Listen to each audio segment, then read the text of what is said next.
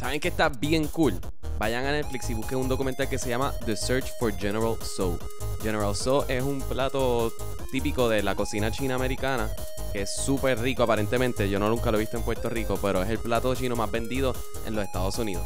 So, se comienza el documental siendo la búsqueda del general So, a quien lo encuentran bastante rápido porque es un general bien famoso en una dinastía y viene de la provincia de Hunan y qué sé yo qué.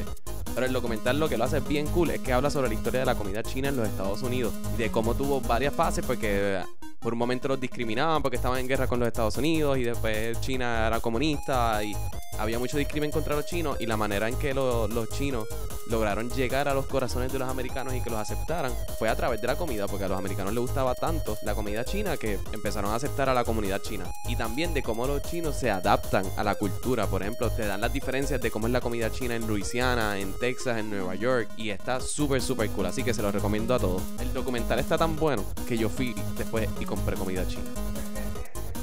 Así que se lo recomiendo. The Search for General Soap esto está cool.